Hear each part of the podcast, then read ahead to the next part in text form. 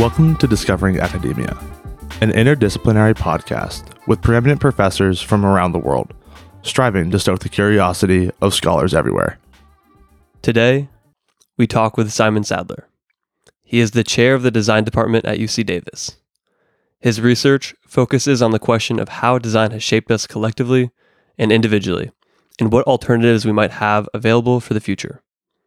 He teaches the history and theory of architecture, design, and urbanism, and works as an affiliated faculty with multiple graduate programs, including performance studies, transportation studies, and the environmental humanities supercluster.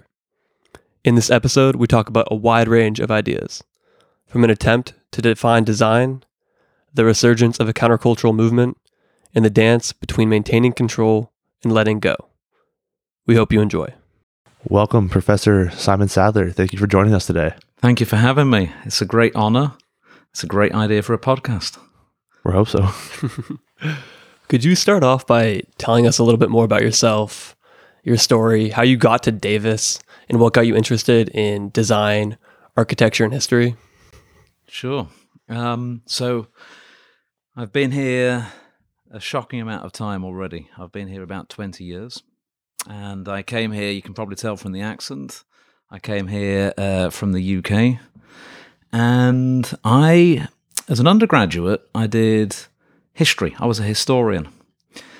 And um, I loved history, still love history. But I remember uh, sitting in a history seminar in this fantastic 18th century building in London. I was at the University of London and doing an amazing seminar on the history of South Africa. But I remember looking around the room thinking, I wonder if it matters where history happened. Like, is there any kind of relationship between these historical events that I'm studying and the places that they took place?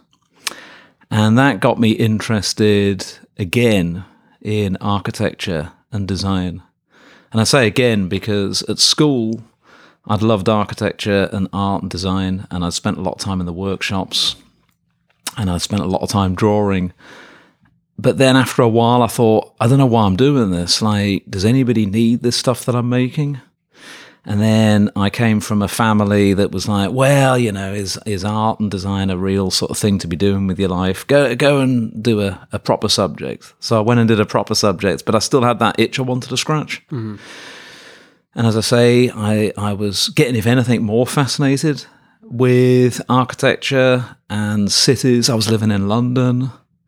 I was a bike messenger. I was zipping around. One reason I was a bike messenger was because it allowed me to go into the buildings. and usually I could just put the envelope down on the front desk. But if it was a building I was interested in, I'd say, Oh, I'm sorry, this is going to be personally delivered. and I'd go right to the building, like looking around. And uh, then there'd be somebody at the other end, a bit surprised that this pointless thing had been like hand delivered to them.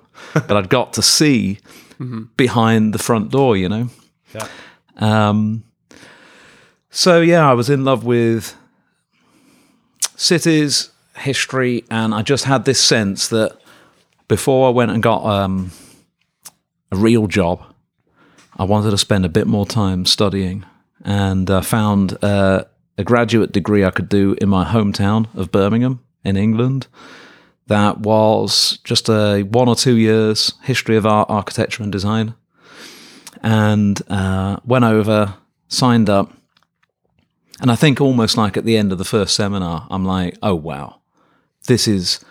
If I have to do this for the rest of my life, this is just fine. I cannot believe I'm being allowed to just sit around talking and thinking and learning about this incredibly interesting subject of history and design.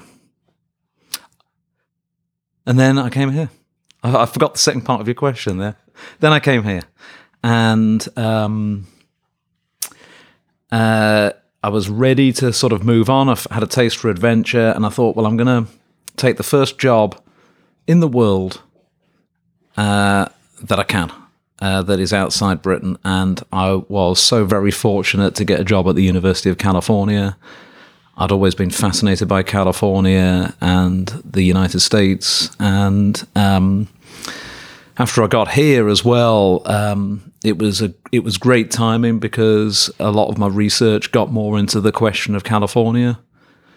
California is so important in world culture and world design, but at the time, not a lot was really understood about what California's role is in in design.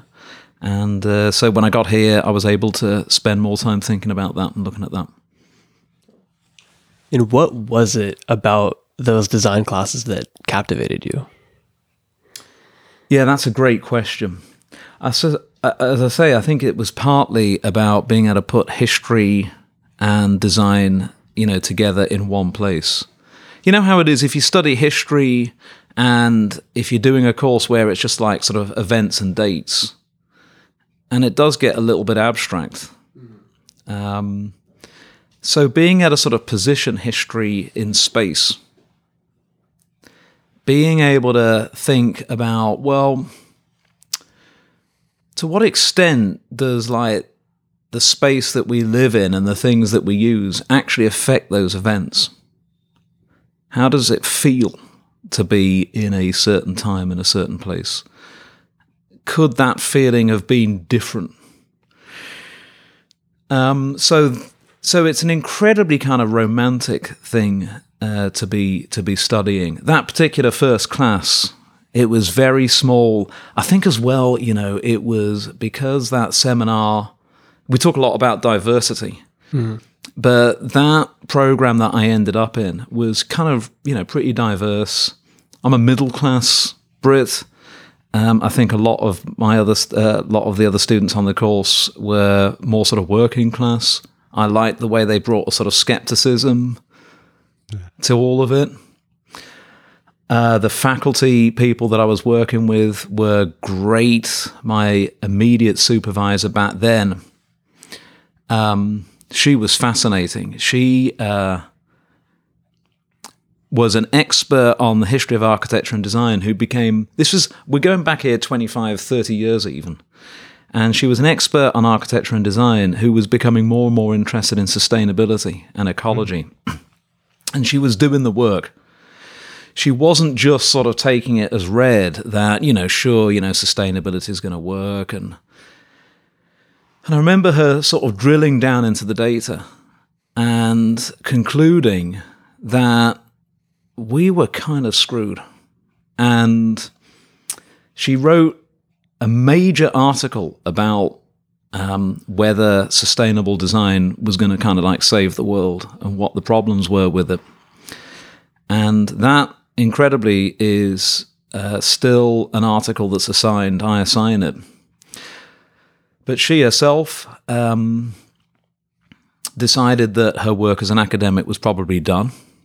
And uh, she resigned and went off to run an organic farm somewhere in Wales, went kind of off the grid and was basically never seen or heard of again. I know this because I've wanted to look her up and say, you know, thanks, you had such a huge impact on me. And, um, you know, here's what I'm doing now, and it's in, in, large part because of you. And I can't find her. and I've asked around, and she's like, yeah, I don't know. She went to a farm in Wales, I think. That's it. That's hilarious. So you've mentioned the word many times and I want to ask your definition. What is design? Okay, well now you've gone and asked. That's the one question I can't answer. So, okay. so here's the thing I'm going to tell you. Design really kind of has no definition. Now that's hilarious really because right now I am actually the chair of this design department. So I'm trying to chair a department that I don't understand what it is. Um, and the reason for that is that um, design is potentially kind of like everything. So if you were to think about where we are in this office right now, it's all designed, right? I mean, we're at you know we we're talking into this uh, this gear. We're at, sitting on chairs. We've got a table. We're in a room. We're in a building. All designed. Um, and then you could say, well, look, we've got a view out of the window here. Um, that's not all designed as well. Well, kind of is. I mean, all of those trees were placed. That's all landscape architecture. And then in the middle distance, we've got one of the first bike lanes in America. Uh, so that's all kind of design. So all I can see here now is design. And then as I look up into the sky, it's just like, well, I suppose we didn't design that, but we certainly changed it. If you think of design as purposeful change, now that we've kind of changed the climate as well, I mean, this sounds like I'm trying to be sort of smart or something, but it is the case that um, we live now more or less inside an artificial world that we made. Then you could say, oh, that guy's completely spun out. I mean, you know, surely, you know, he doesn't sort of say to students, like, uh, you know, design is everything. But it kind of is if you think about the knock on consequences of even small design decisions. It is going to connect and connect and connect through that chain and through that accumulation of the artificial to being everything. So, you know, we cannot design everything. And so that then leads question leads to questions about how much we can really control. That uh, is a matter of like a lot of introspection for designers. There's all the unintended consequences of what we do as well. But I would honestly say that you know right now, if when we're thinking about design, um, we are really ultimately thinking about the consequences of human action. Now, that is a very 21st century thing to be thinking. If you wanted to go back and back and back through the word, it really design really gets going as um, as an idea and as a discipline, really only about 500 years ago. Um, the the word comes from the Italian word for drawing, disegno. Mm and that's in the Italian Renaissance. And of course, if you think about it, there's like a burst of what we think of as design then with people doing altarpieces and frescoes and ceilings and furniture and the architecture, the cities, right? You know, that's probably how we think of design at root, all of that um, design culture. But um, yeah, so it's a really so I think probably the best way to think about uh, design is that, and this is maybe like any discipline, but it's certainly the case with design. It's kind of constantly evolving. Like I, I will go down to the grad studios, say, and look at what they're working on, and when I'm asking them like, really, what are you working on? I'm not. That's not some sort of like rhetorical question. I don't understand what they're working on. They've got something going in the corner. And I come away realizing I've just been shown a new way, a way that's new to me for thinking about, looking at, and changing the world. Um, the there's there's another. I know this is going to be so abstract as well, but I do find this one quite useful. There was um, uh, a theorist about in the mid 20th century, a guy called Herbert Simon, who was a psychologist and an economist. And he got he was teaching in a in a school of design, and he got really frustrated by the fact that nobody seemed to know what design was. And he ended up doing a really important book, which he called Sciences of the Artificial. And that sounds really glaze over. But if I put it like this, most of my colleagues at the University of California over in the sciences are studying nature. In design, you study the artificial. Like, it's one thing to understand nature, but to understand what we are doing, that's really interesting and really complicated. So that's another way of thinking about it. That it's it's the artificial. Are we not nature though? Oh, you're really this is you're drilling down deep into this. Now then, so probably, um, so probably a lot of design has been based on the assumption that we are in charge of nature, that we're masters of nature. Even that word master, it's gendered, right? If you think about the history of architecture, the history of design, it's dominated by white guys, Italian Renaissance on. Guys who want to be in control. Guys who believe they can be in control. Guys who believe that they're rational, that they're above nature, that they can improve nature. It's a sort of supremacy, and there has long been different sorts of attempts to push back on that and to say, look, we're part of nature. Um, and I think we are retreating really rapidly from the hubris of the idea that we're above nature and that we can master it. But honestly, that was probably an assumption. Let's say you look at that um, massive plans for new cities. You can see them right now, for example, in the Middle East. It's like, you know, you could say, well, this is a crazy place to be building a new city, don't you think? It's a desert. And it's just like, yeah, we got this. We're going to pump in water. We're going to get solar panels. The sand will turn to, um, you know, to grass. We're, we've got it. And we'll build grids and you'll love it. But um, I'm just out of a talk today in the department, a lunchtime talk uh, from uh, an exciting new design researcher who we were hearing from. And something that she was doing was reintroducing us precisely to this connection to nature. Um, she uh, looks at biophilia, which is our, you know, natural inclination for nature. Like, you know, looking out the window does feel good looking at the, the clouds today in Davis are amazing. They're big, they're majestic, and I kind of feel pretty, yeah, feel alive seeing them. And that's kind of biophilia. We're drawn to nature. That's the idea. It comes from evolutionary biology. The fact that she's using a word like that shows that we're kind of moving back towards that sense that um, we're all in this together. We're we're all connected.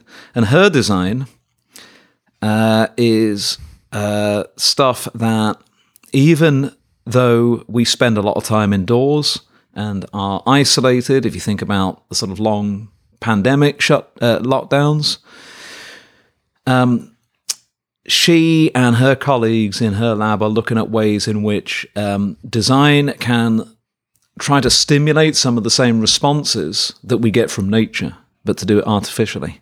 And she was so showing us, for example, you know, do you remember how in the in the pandemic, loads of people went out and bought dogs? Yeah, to sort of. I did that.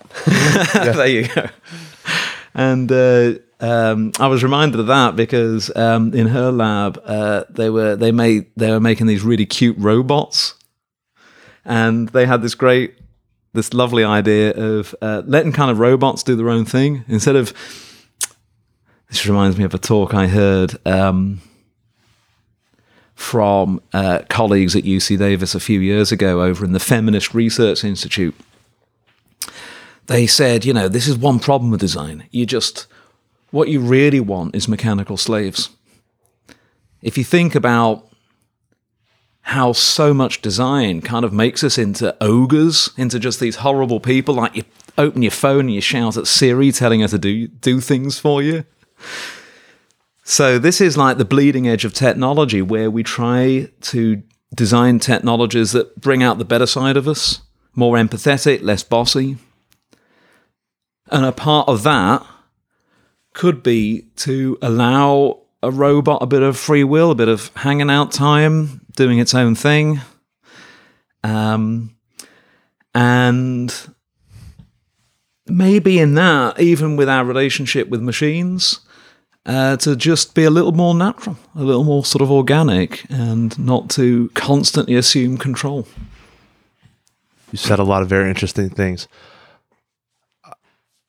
When it comes to assigning hubris to the historical white male in design.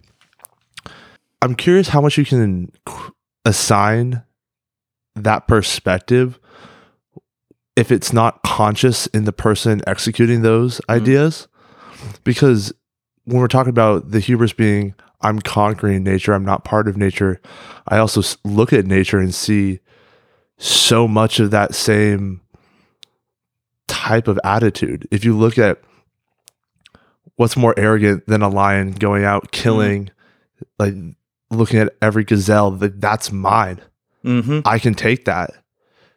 Everywhere you look in nature, I think you can argue, oh, that is just another animal attempting to conquer Mhm. another one, or a animal thinking that plant is mine, or a plant thinking no, those nutrients are mine. Mm. And I don't see how the conversation of you are oppressing a robot with zero free will and Mm-hmm. zero emotions and that. How, where does that take our conversation? Yeah. Because I think that hubris can push innovation. The arrogance to think I can create a city in a desert where there's nothing, or I can go to space, has led to so many technological advancements that actually improve human life. So having the conversation focus on robots and th- their Their feeling. their feelings I tell you, this is really uh, I, this is barreling towards us.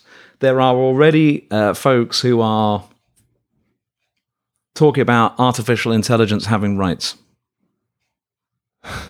and to and to and to to, to get in front of that. so this this uh, this conversation. This is what I love about design. It's pretty quickly gone off the deep end. And I should say to anybody who is thinking about doing design, you know, like don't worry, we'll also kind of like show you how Adobe Illustrator works. and, there's studios and you'll you sort of cut things up and you'll make some cool stuff. Uh, but this is kind of more my end of things. I'm not a practitioner. I am an historian, and that kind of gets into theory. Something maybe we could get back to is honestly one reason I'm interested in uh, design and architecture is it's like politics by other by other means, right? I mean, so who gets to decide to design a city, right, or to build a city? So it's it's it's another way of talking about politics. That's kind of my gig. But if you were to go to just down the corridor to the studios, you'd see uh, people making cool stuff, and if that's your thing, you'll be like, yeah, I want to go and make cool stuff. But even making cool stuff, it's like, well, okay, as you make the cool stuff, what sort of world are we making? And what you were um, just saying a moment ago about like nature, that in itself is a certain read of nature. Like, you know, that the lion's going to go and kill the gazelle, therefore. Well, look, I mean, that's one read. But right now, um, we are taking seriously the idea of a decoloniality. And by that, I mean, can we imagine design being done not with the mindset of somebody like me who grew up in Birmingham, England, birthplace of the Industrial Revolution? You know, uh, where in the name of progress, we spent 200 years belching out carbon into the atmosphere. In retrospect, maybe not the smartest thing to do. Can we reimagine design, for example, from the perspective of um, somebody outside the Industrial Revolution? There's a gorgeous book that I'm reading at the moment called Low Tech.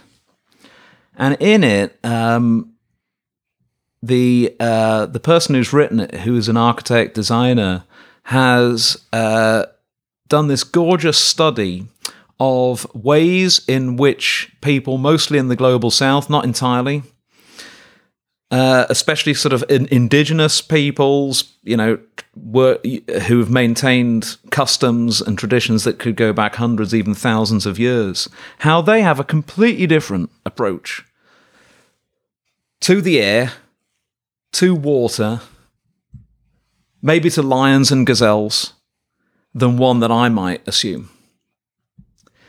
And you find yourself reading and looking at this stuff, and after a while thinking, do you know what? Um, I think they've got something here. I would actually quite like to approach the rest of the world, to approach nature in a way that I don't immediately think, um, I don't know, do I want to kill that? Do I want to eat it? Do I uh, do I want to possess it? Um, that there is potentially another way of being, and that design, we know this for sure. I mean, people have lived differently throughout history. That was all design. Therefore, we know there are different ways of relating to you, me, the rest of the world through design. Um, I was just uh, reading the other day, and you might have heard about this as well. Um, this was an article from New Zealand, but it's not the only instance where a river has been granted rights legally. That's in New Zealand. That's a colony once of the British Empire where kind of people like me were sent out to sort of like uh, push Maori people off the land and say, well, you know, we need this now for sheep farming. It's obviously a more pro- progressive thing to do. And they'd be like, uh, why? What? And yeah, we're just going to cut all the trees down now and uh, we're going to divert the river to go and irrigate. It's all design, right? And I think even we now might sort of look back and say, yeah, maybe not. Maybe that wasn't the best idea, honestly. Uh, changing the climate probably wasn't the best idea. So, with this new mindset, what initially is like, wait, what? You you gave rights to a river like the river is a person with the same standing in a court of law as me? And uh, guess what? Yeah, and and why? Well, are we the only species with a right? Are we the only entity in the world with rights? Why shouldn't the river just be allowed to be a river? So, as I say, if you're a designer, you can just, well, I say just, I mean, you can do incredible things, I don't know, with Adobe Photoshop, but you can as well be thinking about um, what sort of relations you want to have with the rest of the world through the things that you're making. If all of that that I was just saying was super abstract, let's try this one. When you think about the Adobe Suite, when you think about the sort of relations between us that it's going to create, are you sure those are the ones you want? Are you sure that you want to relate to each other just by pictures of you posing with new stuff, posing in places around the world that you wish you'd visited, but this person has, and then you feel envious, and then why doesn't my body look like that person's body, and why haven't I got that money? And right? That is a design technology that is creating a certain sort of relationship with us. But you could be doing it another way you know, you could be spending some of that time. I just got um, a message from a former student saying, just saying that um, where there's going to be kind of like an underground party tonight. Um, great DJ. Da, da, da, it's still technology, but it's going to create a completely different relationship between people. It's not going to be Instagram. Oh no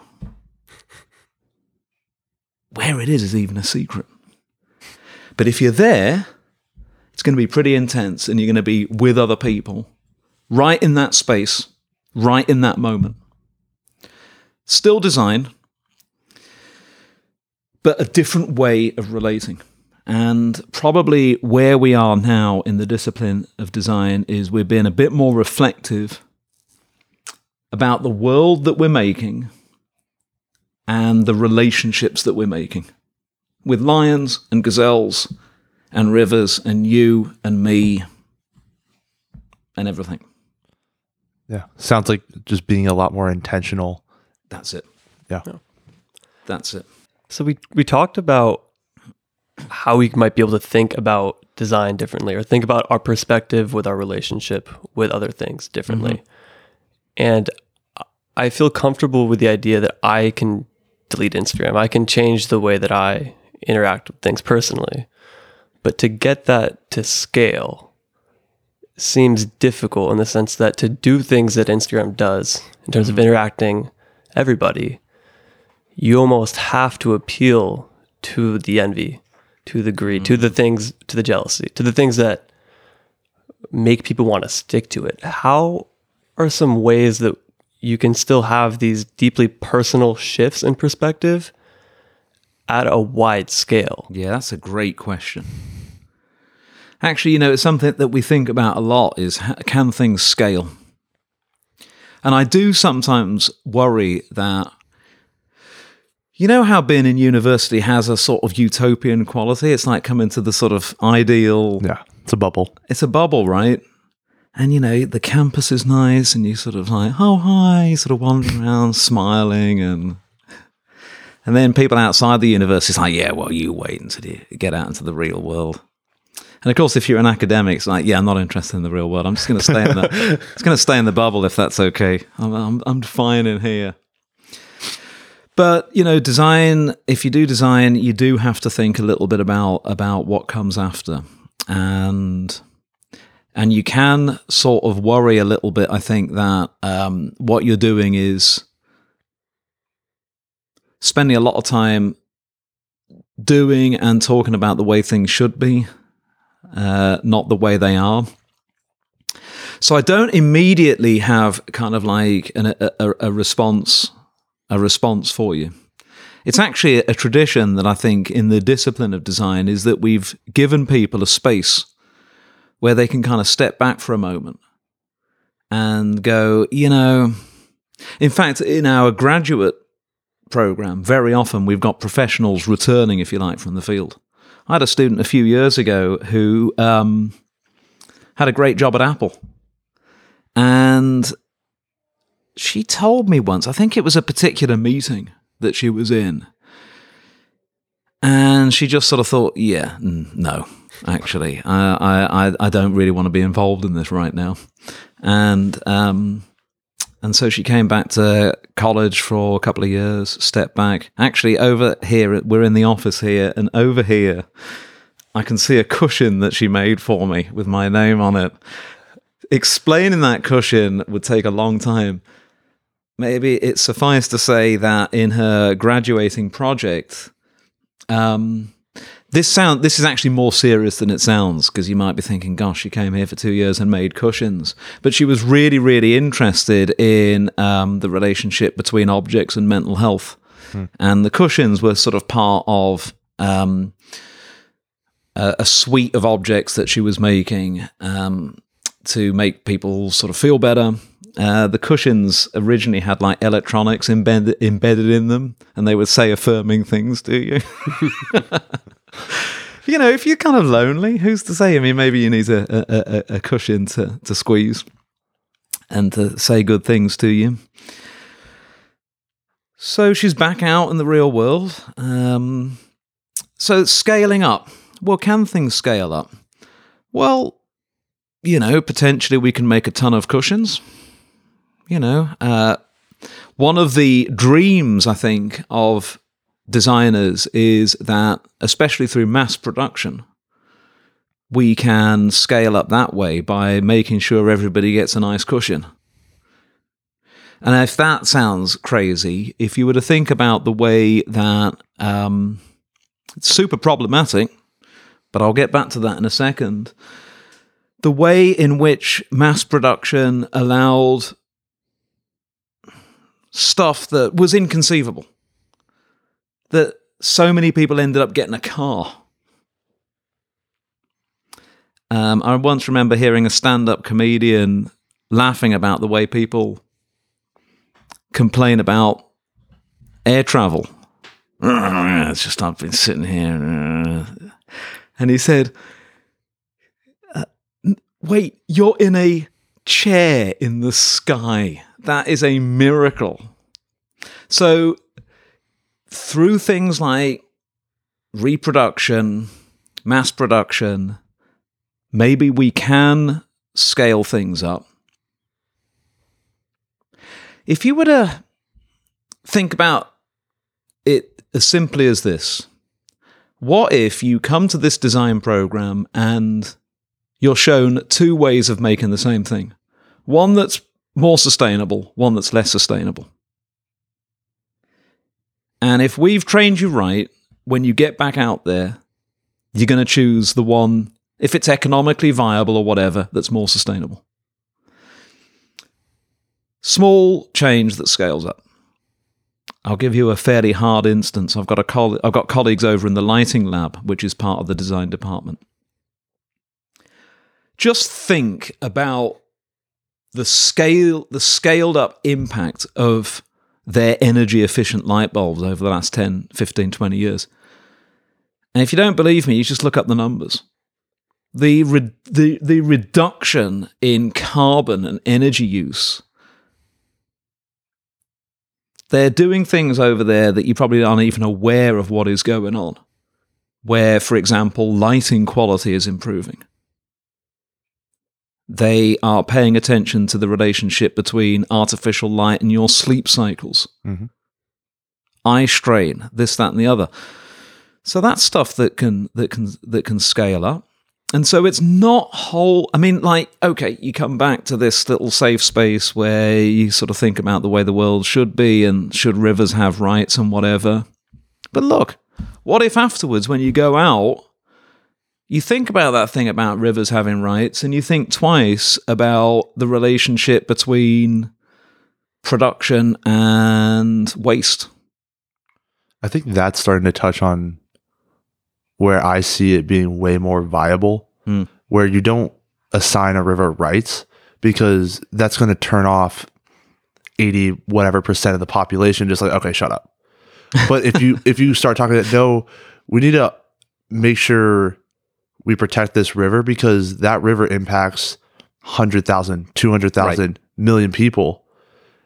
That assigning the river the right isn't really about the river. It's about all the humans and other animals and You've everything else that's going to be impacted. That's right. and I think having that conversation is more intellectually honest and doesn't alienate some groups of people who would immediately turn away from, okay, don't assign a river rights. I think what you're touching on there is part of what you do in design as well, and that is it sounds counterintuitive. What I'm about to say, you might be thinking, well, shouldn't you go over to the English Lit department? One of the things you figure out how to do in design is tell stories. Mhm. Um, communication is central to the discipline. So, to take your example there, to take an uh, to take an idea that is just seems kind of insane and figure out ways of, if you like, translating it into a form that um, is more Digestible. digestible, almost like democratic. Mhm.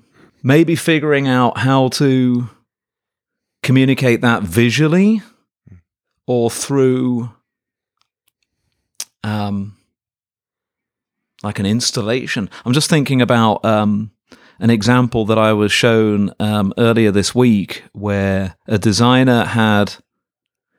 How had he done this? It was to show how much um, energy a 100 watt bulb consumes over X number of years, which is really abstract, right? And uh, he had hung that amount of coal in the space. And it's like that. It's, it's like one of those, and this is a design thing, right? It's one of those moments where you're like, oh, okay, now I get it. If you see a really clear diagram, Like jeans and water usage. Mm-hmm. there you go. Yeah, I've seen Like those. we've all all- seen these diagrams. These are coming from designers who have spent a lot of their time going through data that you don't want to spend time with. They spend a lot of time reading scientific articles that you don't, or working with scientists. So very often, again, their work is like of of translation, where people are doing great work that you just can't understand. I mean, you can think of other examples, right? Like, um, the difference between overdosing on a prescription medicine and not might be the clarity of the designer's work in helping you figure out how many of these things you should be taking in 24 hours.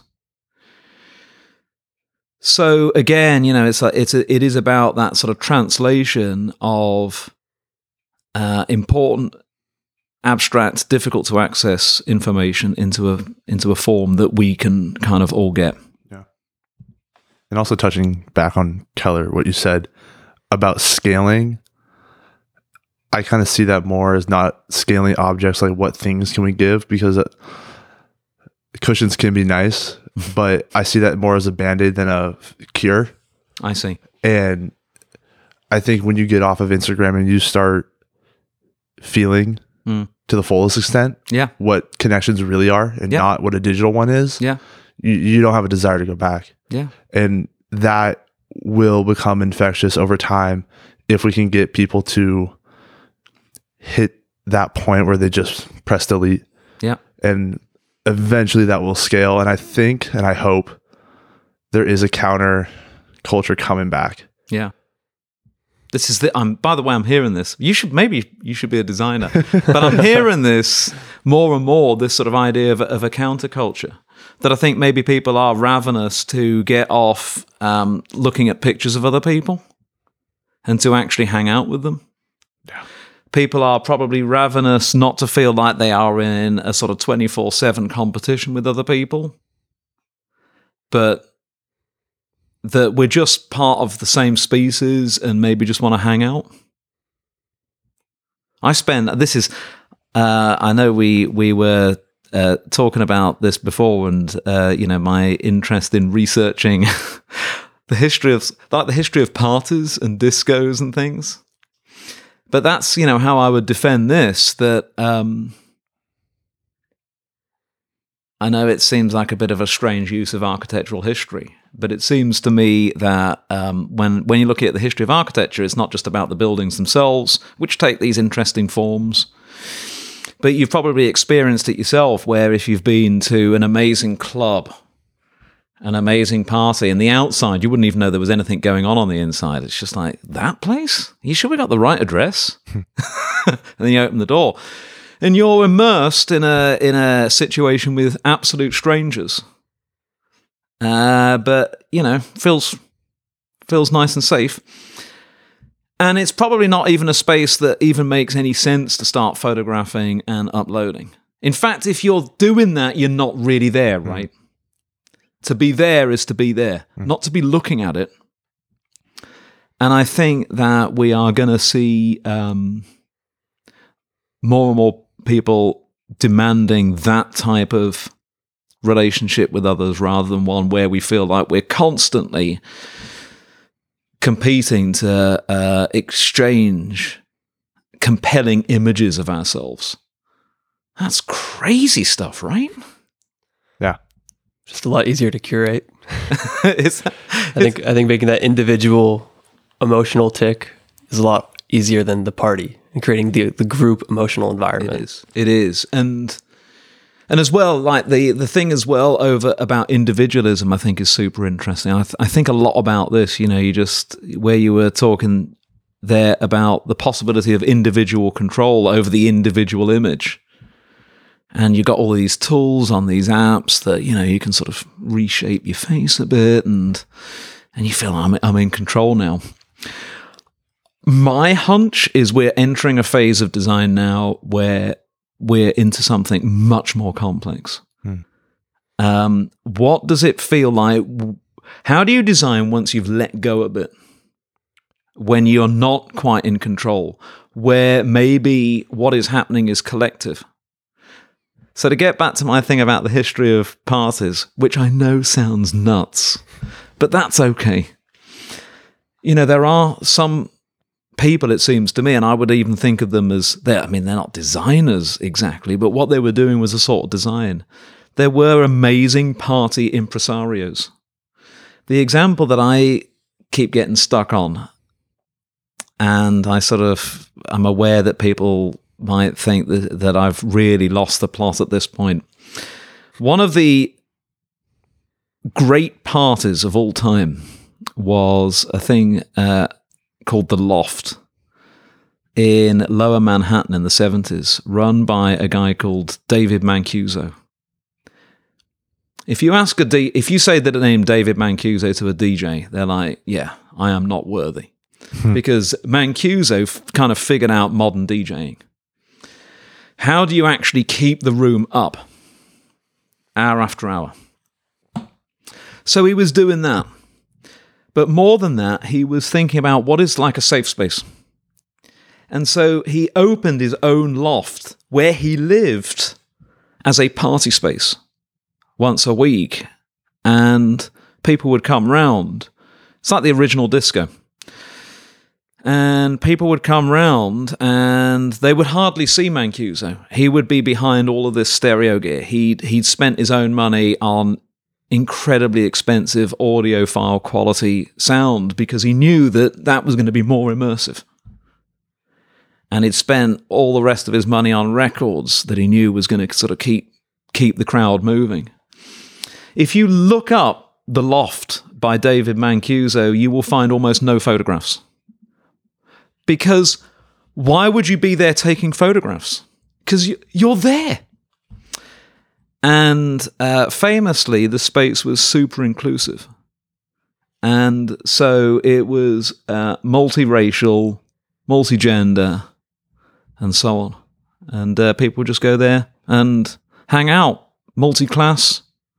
I maybe it wasn't that good, but this is it. This is Yeah. my this is this is my romantic reading in retrospect, and I think it offers a certain. Oh, I know how I'm remembering now how we got onto that. It's about that thing about control. So Mancuso has control, but he doesn't have control. Mm-hmm. That takes a certain because as well it is in the hands of the crowd. Like, what is that relationship between the DJ and the crowd? There's, uh, there's that's super complex. Yeah. There's a book I read once. I'm pretty sure it's called The Way of the Peaceful Warrior. And one of the lines it says, You have to lose your mind to come to your senses. Talking about the mind being the controlling aspect of your life, like the brain, the conscious, the logical. Mm. And when you could drop that and you can start to come to your senses, Mm. You can actually be connected and feel and be present. This is one of the things maybe that designers have to pay attention to. I've got some colleagues who think who who think that design is principally super logical, super rational. There was a time when um, designers were hoping to isolate what they called design methods. That no matter what the problem was, there was a sort of scientific procedure that you could work through, and you would end up in the with the correct design result. Sort of modeled on the scientific method. That you've got to get your data, you do your testing, you kind of prototype, da da da. Um, at the other end of the discipline, there are folks who it's just like, you know, it's just intuition, it's just feeling. Um, and it's funny, even in this department, we have kind of both extremes. Eh, There's an exhibition downstairs right now of shoes that are basically unwearable. and you know, we were we were showing um, university donors through the department a week or two ago, and I'm like, I wonder what they're going to make of the uh, the shoe exhibition. so the our poor donors, you know, were exposed to presentations that at that at one end were really kind of scientific. It's like we got all the data, we know what we're doing here, and this is. And then in the next room, there are all these unwearable shoes. The relationship between letting go of the mind and actually getting the mind back. Honestly, I would say that um, that's probably part of the designer's mindset. How you know you you color outside the lines and then back inside the lines again. Like, and if you hmm. look at a lot of designers, I mean, the one that we probably a lot of us know about is Steve Jobs. Guy was kind of kind of a weird guy. I mean, probably the last person you would imagine being a huge success as a designer because he was kind of a bit spaced out and that ebb and flow between consciously crafting something, being logical, being more in touch with just being present. Mm. That I, it, it takes me back to that same idea of like the party, the disco, the DJ in control. Mm. A lot of the party goers losing control, hmm yeah, yeah, yeah, and just like that's the dance of life in a lot of ways of yeah. Where am I in control, where am I not in control, and you will never be fully in control, and you also probably will. You're you're never going to be fully out of control either. So um, it's almost like the beginning of the conversation, actually, about uh, what we said about design at the beginning of the conversation, trying to define it, and the difficulty defining it because you know we're we've fluctuated between thinking, "Oh, we got this," Yeah. and and other times like, "Yeah, we." Funnily enough, this is th- what I'm about to say is unbelievably depressing. but it's kind of important, I think, in the history of design. It's easy to forget. There, there was a, a movement in lots of fields, but especially design and architecture, in the first half of the 20th century called modernism. And modernism really said, look, again, we've got this. We can have a universal standard of living all over the world uh, with rational cities and um, rational universities and schools and processes and factories and and this is what has sort of led to a lot of the modern world being you know based around grids and technology and whatever. And truly it was thought that this was the sort of the road to, freedom for everybody. And in a sense, you know, that mode of modernization ran more and more out of control. This is the depressing bit, insofar as by the time you've like hit the Second World War, these processes of control are out of control. Like it's it's like yeah, through technology, through science, look how many people we can kill now. This is incredible. We can have death camps. Um, we can have atomic bombs. And after the Second World War, a lot of designers and design theorists were like, whoa, um, that was too much control. Uh, we're going to have to learn to let go a little bit again. And that's probably been the culture of design sort of in the last half century or so. You know, how can we continue to uh, shape the world uh, without uh, becoming control freaks? Do you think we are going too far now in letting go with some of these conversations of let's give River the rights they deserve? I personally don't think so. I'm I I, I start, I'm starting to think. Uh, I've been waiting for this moment my whole life. I've always I've always thought rivers and just looked at rivers and thought, I just want to let that thing be. I actually don't want to do anything with it. It's really cool. so I I'm kind of ready for it. Um but what I was also thinking with your question is the dilemma that we're at now in granting autonomy to the systems of control. We're recording this, whatever it is, early 2023. That is the date, isn't it? And, you know, we're all talking about AI. Now, there, that's kind of the. I'm more. I'm way more worried about AI having being being allowed to do its own thing than I am rivers doing doing its own doing their own thing. Although I say this, I've got a friend who I respect greatly, and um, he's cleverer than me as well, which is annoying. who, when I get get on this tear or anybody gets on this stuff about AI, he says you've been watching too many sci-fi movies. But I don't know. I am a, I am kind of like um, a little concerned that um, we need to think about what our technology is um, is serving and Thankfully, one of our most recent hires in the department is a designer with expertise around AI, and uh, she'll be rolling out uh, classes soon around that. It's very interesting. That'd be cool. Yeah. It's funny. I know a lot of my friends that are more artistic when we talk about AI, they kind of have similar trepidations. Yeah. But then when we talk to our STEM friends or when we've talked to professors in STEM we bring up AI, they love it. They're, they think That's right, it's a yeah. path to creativity Yeah. because it it takes away the energy they have to spend doing the menial things Yeah. and frees them up to then take creativity into a field that might not traditionally be seen as creative. Whereas with art, I guess it's harder to see how it plays in in as clear of a method, I guess. Yeah. Well, I think um,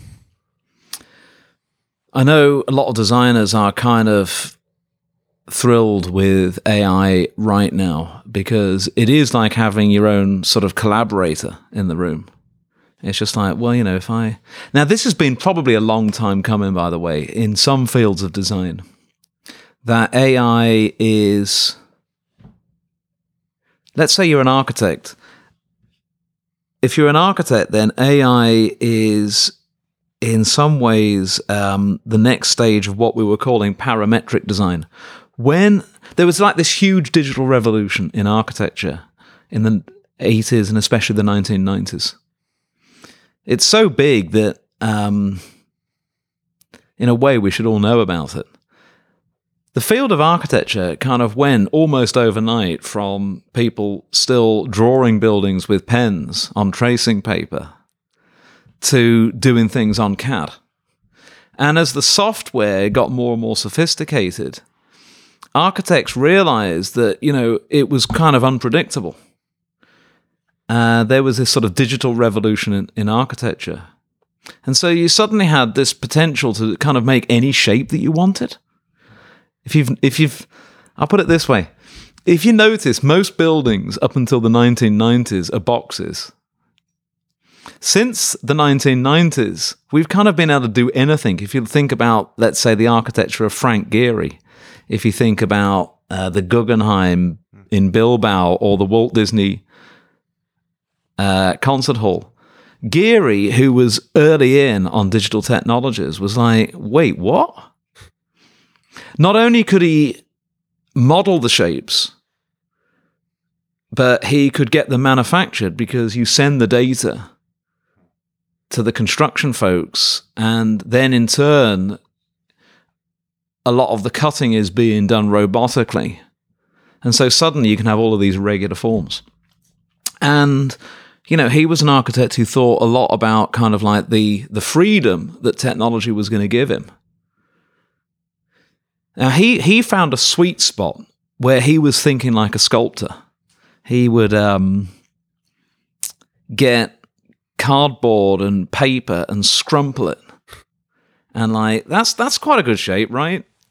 And then show it to the computer. The sh- computer would scan it. It's like, okay, well, we'll we'll do your building like that then, Frank. And I think for a lot of architects, I think AI is going to be something like that right now. That it's like, okay, AI.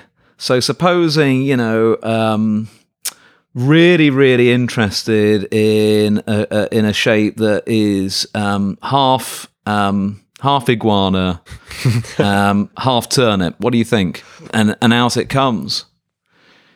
Um, I think it will result in a lot of really awful architecture, to tell you the truth, but it'll be funny.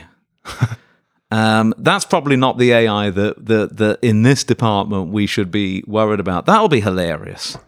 The, the AI that we need to be worried about in this department is just going to be like rudimentary sorts. Like, I'm just imagining in this building, for example, um, carrying keys is such a drag, right? And um, you could you could absolutely imagine being here in ten years' time, and AI. You know, they, it's like, oh, hi, Si. Uh, yeah, I'll open the door for you, and then the, you know, then it comes in. Um, you come in. I don't know. The next morning, you've had a you've had a haircut, and it's like, I don't think you're Simon. It's just like, well, I am. Well, I don't think you are. And it's at that point that you think, that, okay, now we re- how how am I going to persuade the building Yeah. that I should be allowed in? What do I do? yeah Kind of going back to the middle part of that last answer. I'm going to pose another unanswerable question. Do we make the environment or does the environment make us? Because when you start talking about what Frank was able to do with the technology, it's that technology was the key that unlocked so much. Yeah. So this is an old. Um, it's a pretty old uh, question in uh, design and architecture, and it's like it's chicken and egg. Really, it's a version of the chicken and egg.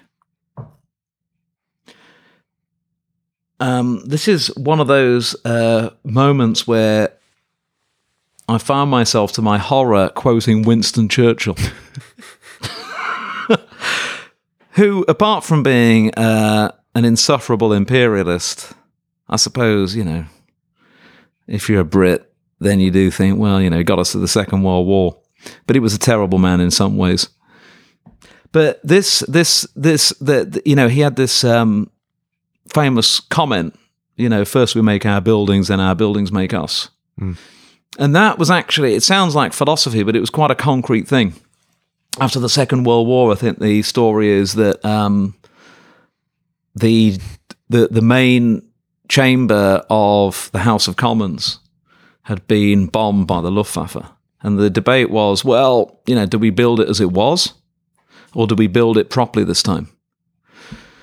Insofar as there was never space, there was never enough space. If you see uh, that chamber when all the MPs are present, there's not enough seats people are standing up. If you come from the United States and you, you sort of see it in comparison with the Congress here, it just looks completely crazy. Why isn't there a seat for everybody? But Churchill and other folks at the time said, no, let's just build it as it was. And their reasoning was that um, British parliamentary democracy had evolved in part because of the nature of that room that it's kind of up close and personal. Um, that it's actually claustrophobic when it's full. And that, you know, you couldn't, in a sense, um, just phone it in. You've got to be really present. So that's a, a nice example of the of, of that idea that um, of reciprocation you know, we set up the design, then the design sets us up. It's probably a loop. Um, something that um, I'm involved in again now. I'm in a a research group that is looking again at um, uh, a science that was called cybernetics, and cybernetics studied feedback loops. And we are thinking that um, there are some versions of cybernetics that are probably worth revisiting and trying to figure out a way of describing cybernetic ideas to students. And look, you know, one reason for doing that might be around some of the things we've been, you know, talking about this afternoon. Um, let's go straight for the biggest example: climate change. Yeah, we set this up.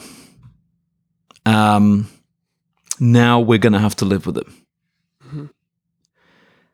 And if we're going to have a better future, and as um, indigenous thinkers are now reminding designers let's not just think about how the environment will reciprocate with us, I don't know, in six months or a year. Let's think in terms of seven generations. In seven generations' time, what is the consequence of our decision now? Because as we know, a lot of these things are super long term. So, you know, to answer your question, I think it is reciprocal. I think context is super important. I think, you know, that approach and design as something that is reciprocal kind of gets us out of ourselves. We remember that we're in this all together. Um, that we've got to figure out a way of living with each other. And we've got to figure out um, a way of uh,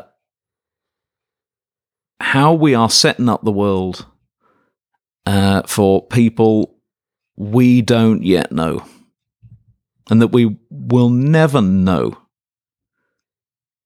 Ah, gosh, that's a moral problem that's up there kind of with the river, right? Should you care about people in seven generations?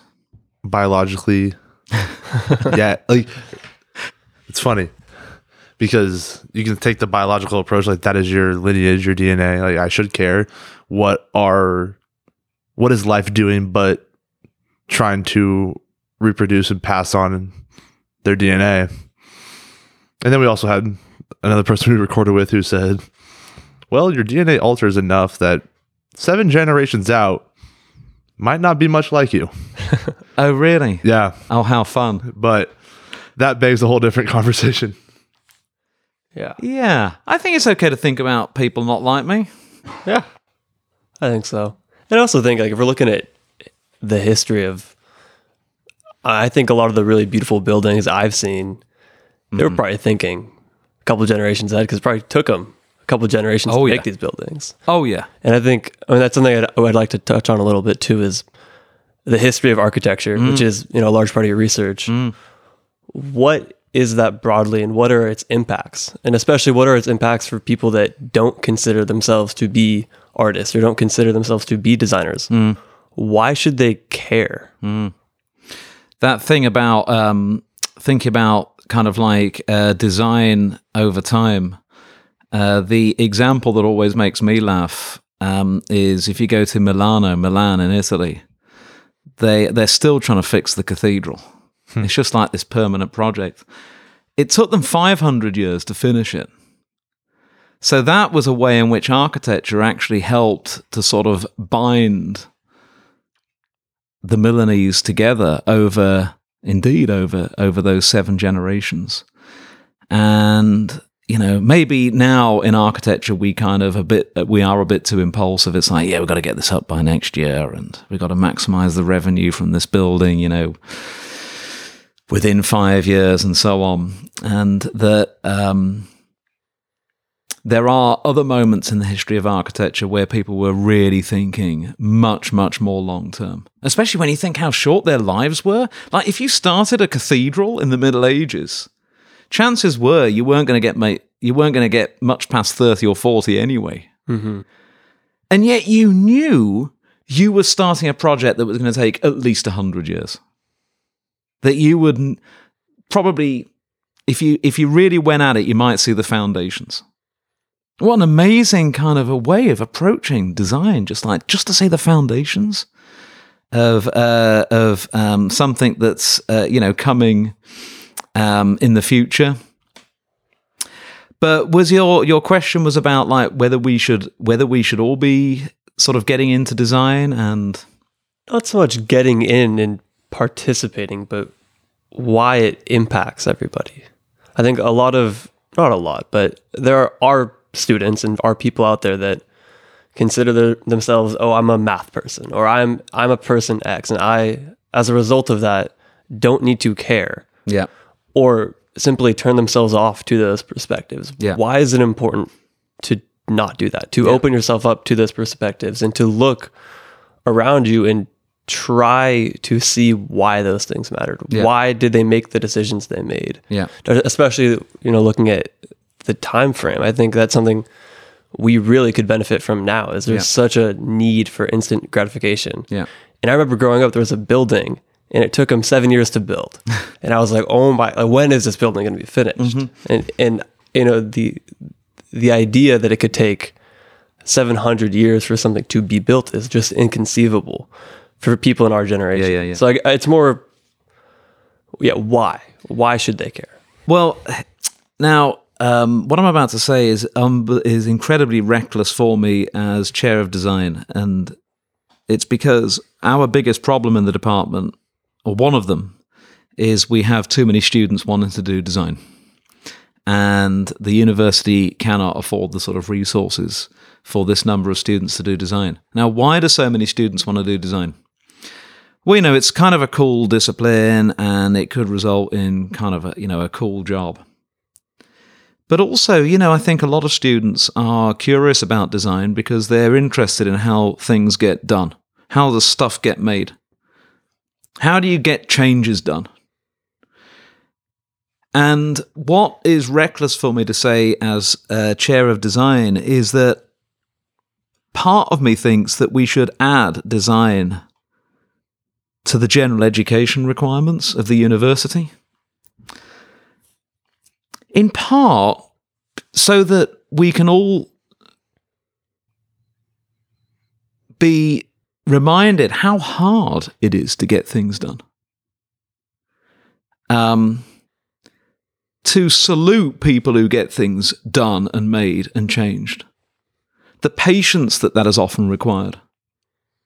The negotiation the encounter with regulation, with persuasion, the picking up of skills. So I think, you know, that design is um, an amazing kind of core compet- co- competency, a bit like kind of, you know, literature or, or uh, math. So there's that. You know, you, you might remember that I was saying earlier that I got interested in architecture and design not only because I like the way that it looks and I was curious about why it makes us feel the way it does, but because I think of it as a type of politics.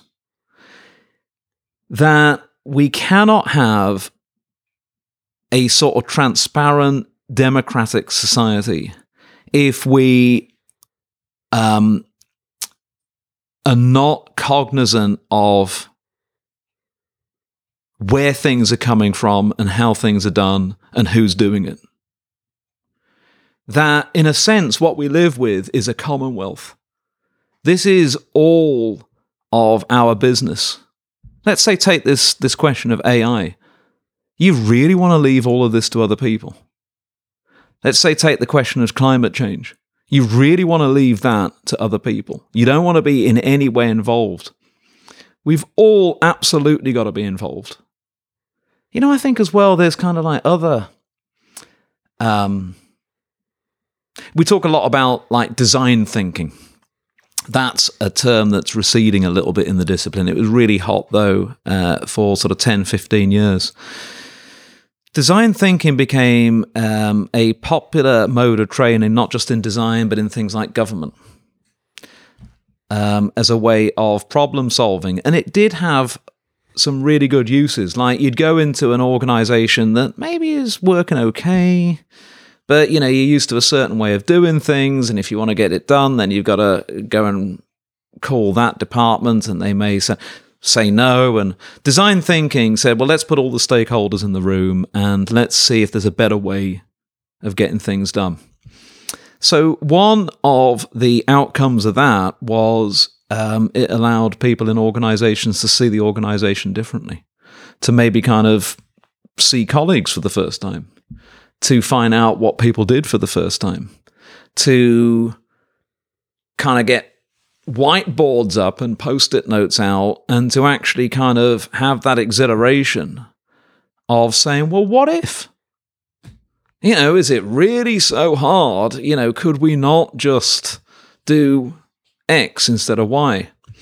So that would be an example of design thinking where designers would lead folks into rethinking the way things are. And I think that is at, at core, you know, kind of a move towards a certain sort of democracy and a certain sort of transparency.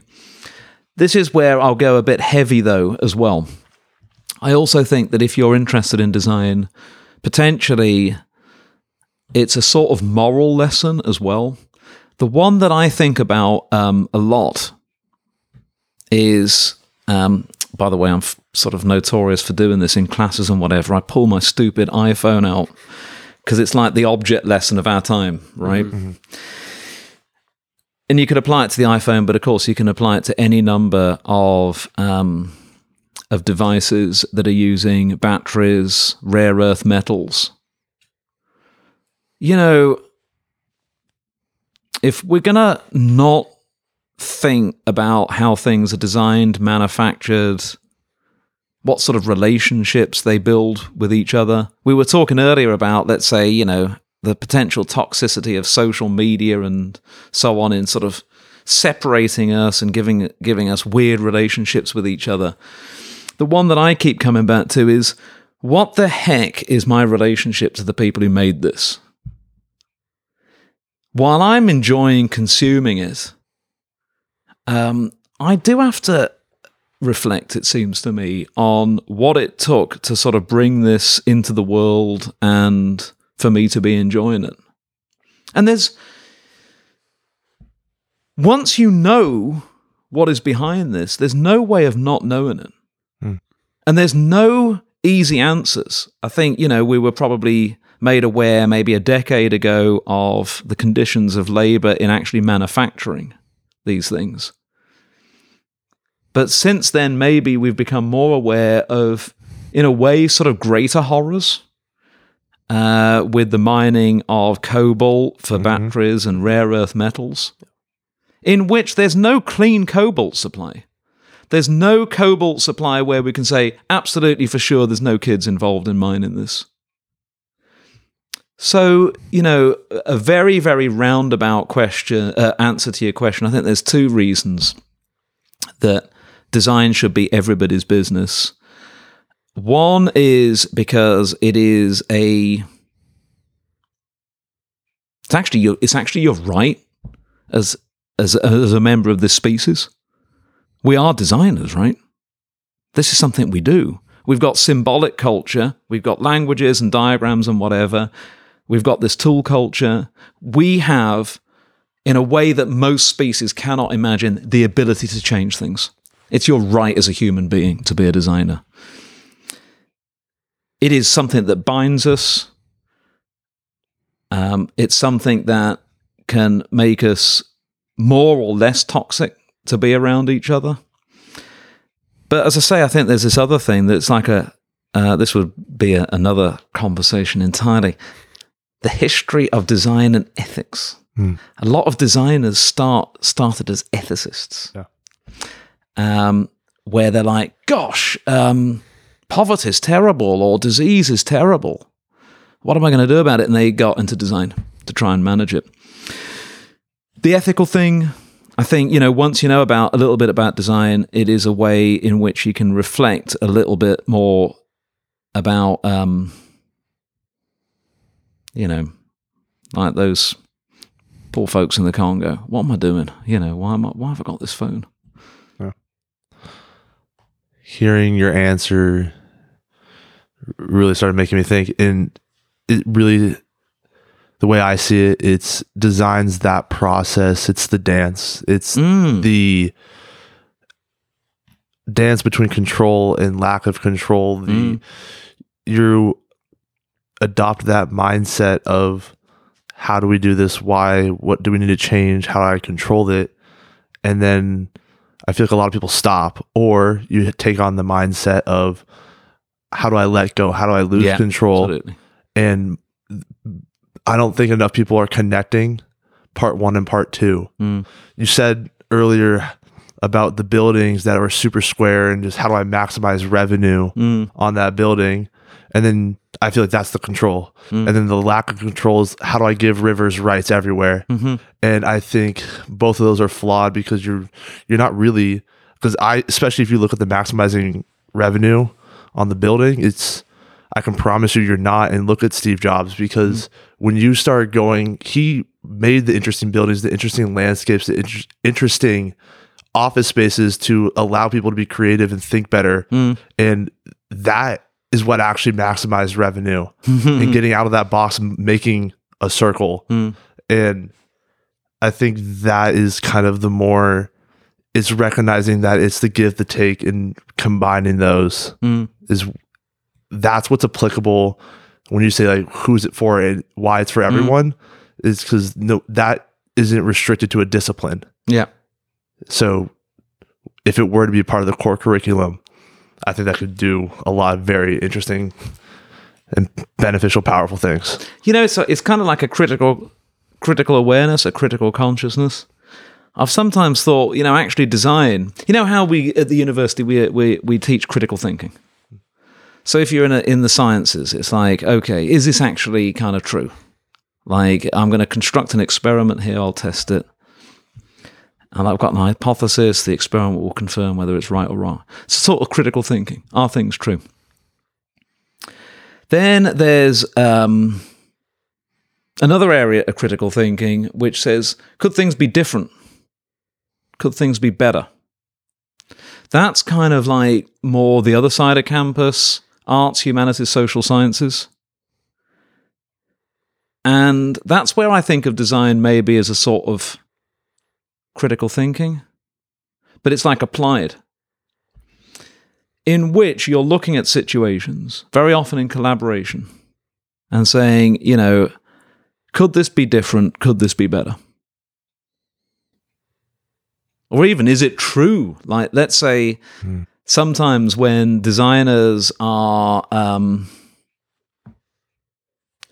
I've got a colleague in the department who works in a uh, I cannot even tell you how seriously controversial uh, the area that he works in. It's around electoral transparency and electoral process and making sure that people can vote.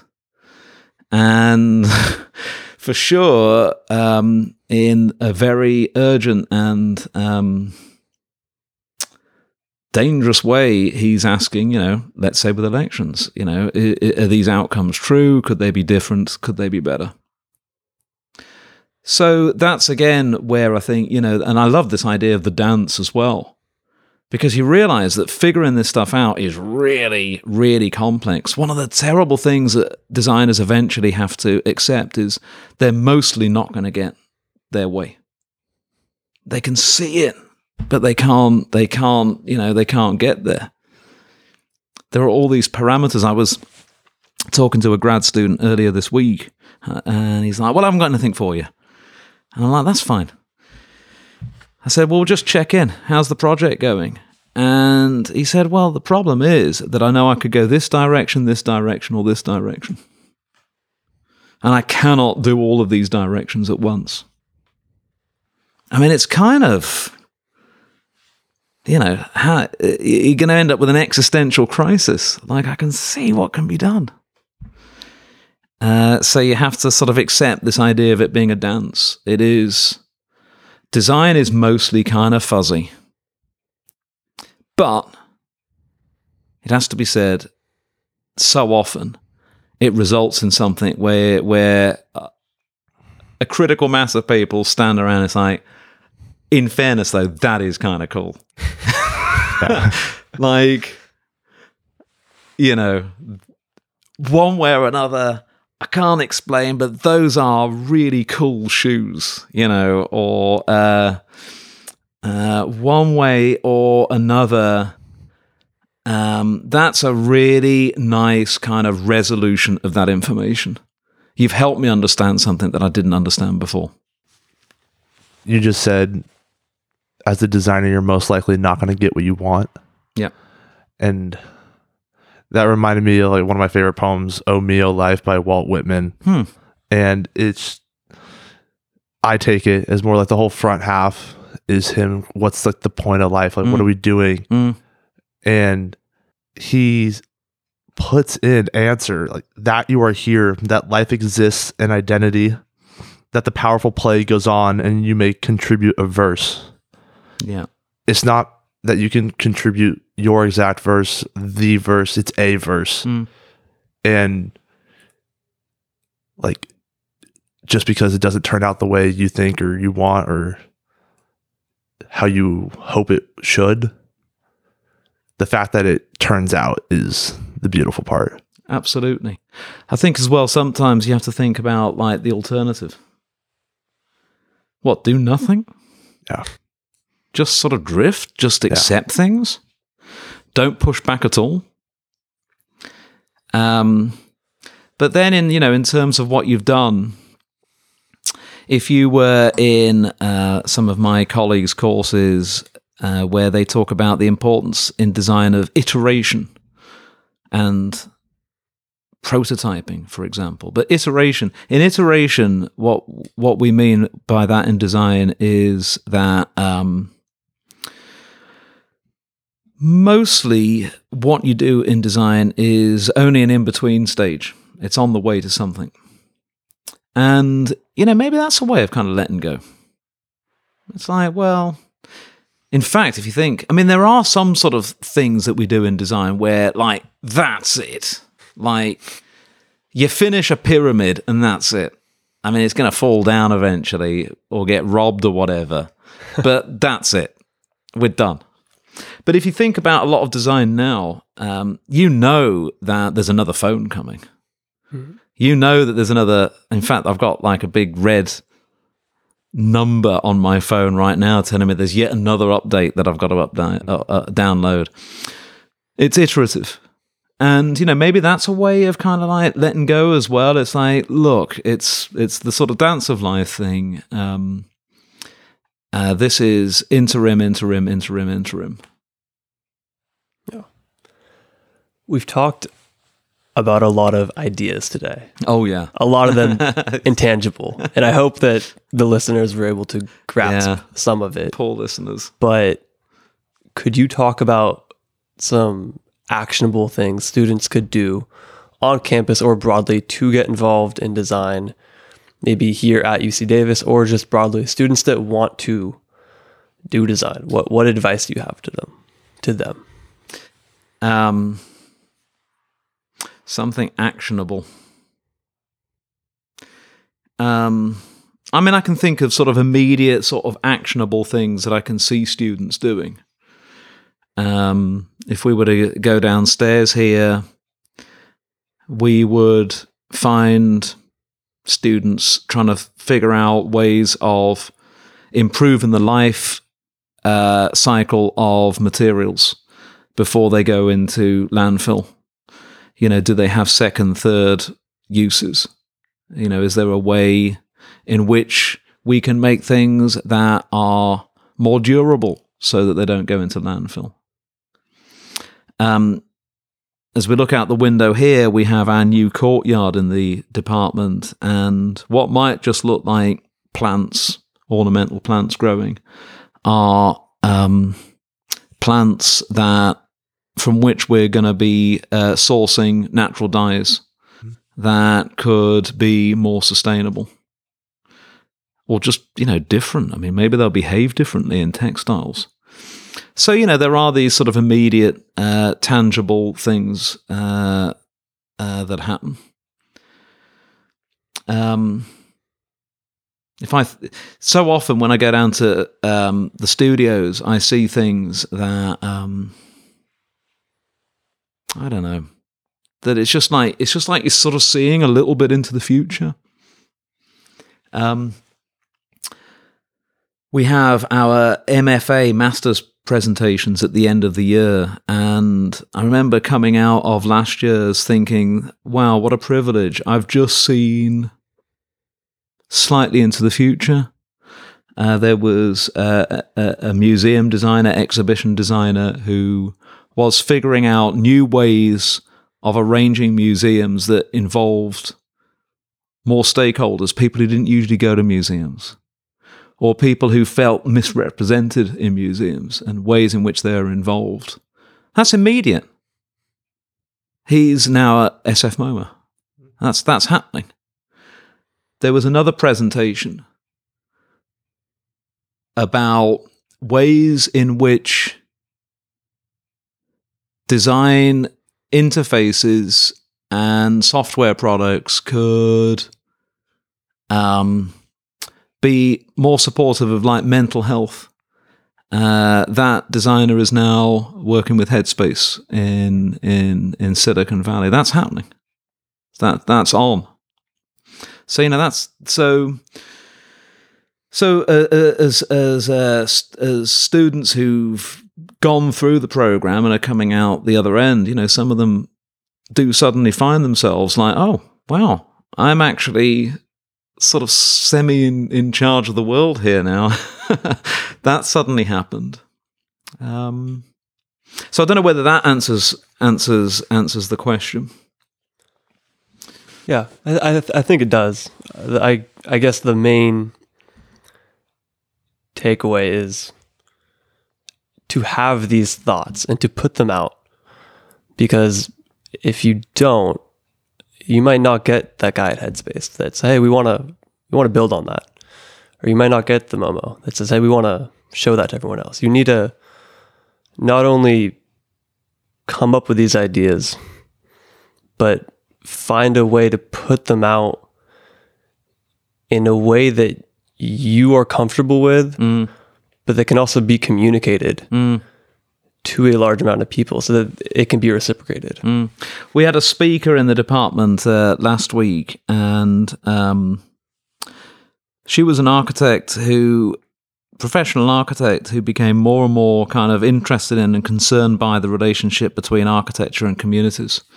And her career took a turn where she became fully and completely committed to community involvement and DEI, diversity, equity, inclusion.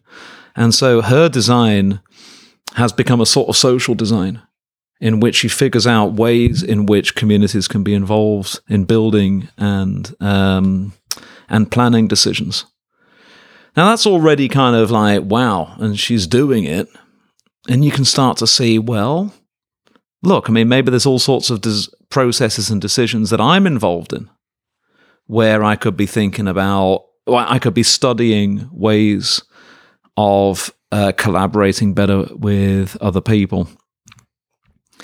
And after the uh, talk, uh, a student put their hand up and said something that was sort of so amazing. I wrote it down. She kind of synthesized what she'd heard. And she said, Well, this was, this is this fantastic talk, she says. And the student was speaking, I think, you know, she would have identified as um, a woman of color. And what she could see was that something that she'd always felt, it wasn't just in her head, it was real. That there are some spaces to which she feels like she belongs, and others that don't. And basically, as she put it, a sense of belonging when you go into a building or a room or a party is embodied spatial knowledge. In other words, through your body, you have a knowledge of the space. And I that seemed to be so powerful. Like that isn't that a question we could be asking of anywhere that we go? Like, does this feel right? And if you think as well about like the the uh, implications of that for kind of like fairness and inclusion, but the degree to which that seems like as immediate as anything, being attentive to whether things feel okay, and if they don't feel okay, um, there's probably stuff we can do. In theme of this episode, I'm going to pose one last question. Go on then. How do you want to end it? Me? Yeah.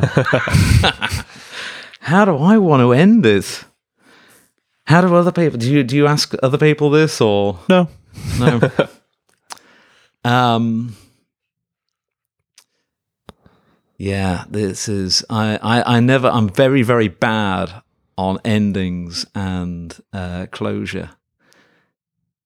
But I will I, maybe I'll try this, and that is that I've kind of been interested now in architecture and uh, design for like my adult life.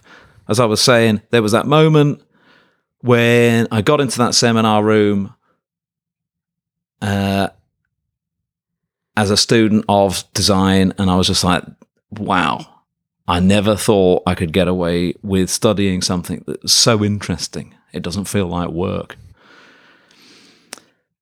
So I've spent like several decades since then getting more and more into it. The way I would end it is um, that in that time, this field has never been more interesting.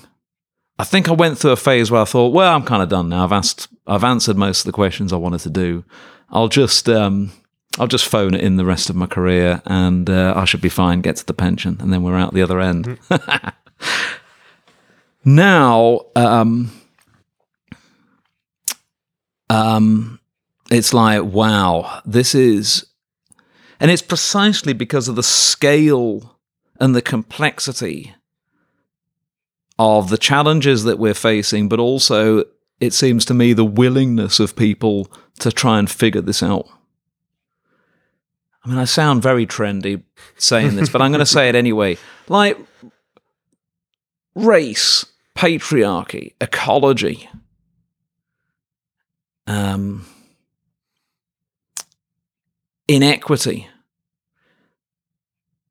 Putting these things at the center of the design discipline is unbelievably interesting and it gives it an urgency that um, that I I'm really kind of energized by. After this interview, I'm going home. I'll check my mail and whatever, but I'm going to finish this weekend reading a book that came out this week by um, a dean of design in Canada, in Ontario, and she's called Dori Tunstall. And the book came out this week called Decolonizing Design.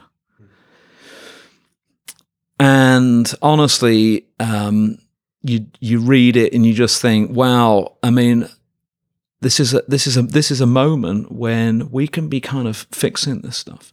Her very existence as a dean of design, as she points it out, points out. Oh, by the way, I'm the first black woman to be a dean of design ever, anywhere.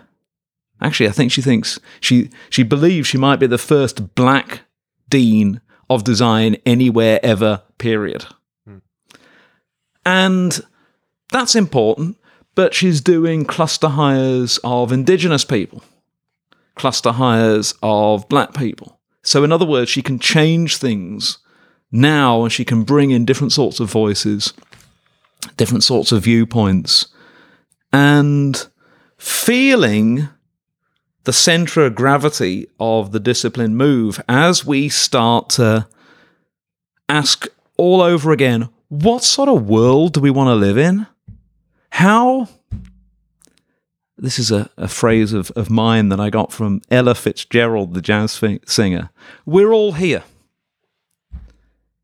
How do we figure out how we all fit in? How are we going to be all here without wanting to sort of, I don't know, kill each other or own each other? And that you can now that I'm now free to go into my classes and do a history of architecture in which I can put that question at the front. Just say, to what extent did all of this stuff make us more whole? Or did it do the opposite when we built all of these walls and windows? Did it put us together or did it did it mess us up? And what do we learn from that? And um, what a privilege. Great. Thank you, Professor Sadler. Thank you. It's been wonderful. And my last thing, all I heard on that last one is how do you contribute your verse? My verse, what to the the dance or to the poem the poem I referenced earlier. It's how do you contribute your verse? That you are here. Now, how do you contribute your verse? you know we were talking about parties, Hmm. and um, I'm I'm really there's there's so many other people I want to dance with. That's what I'm waiting for. Yeah. Um, I want to be allowed to dance with different sorts of people. That's that's my thing. So it's not like a verse that I want to contribute so much. It's just being, um, you know, scripting stuff with other people in in in new ways. That's the bit. That's the bit that I want to do. There we have it. All right. Thank you. To continue your learning, go to our website, discoveringacademia.com. There, you will find the show notes, resources mentioned, ways to get involved, and much more pertaining to each professor. If you enjoyed today's episode, please subscribe, leave a review, and join our newsletter to stay up to date. Until next time.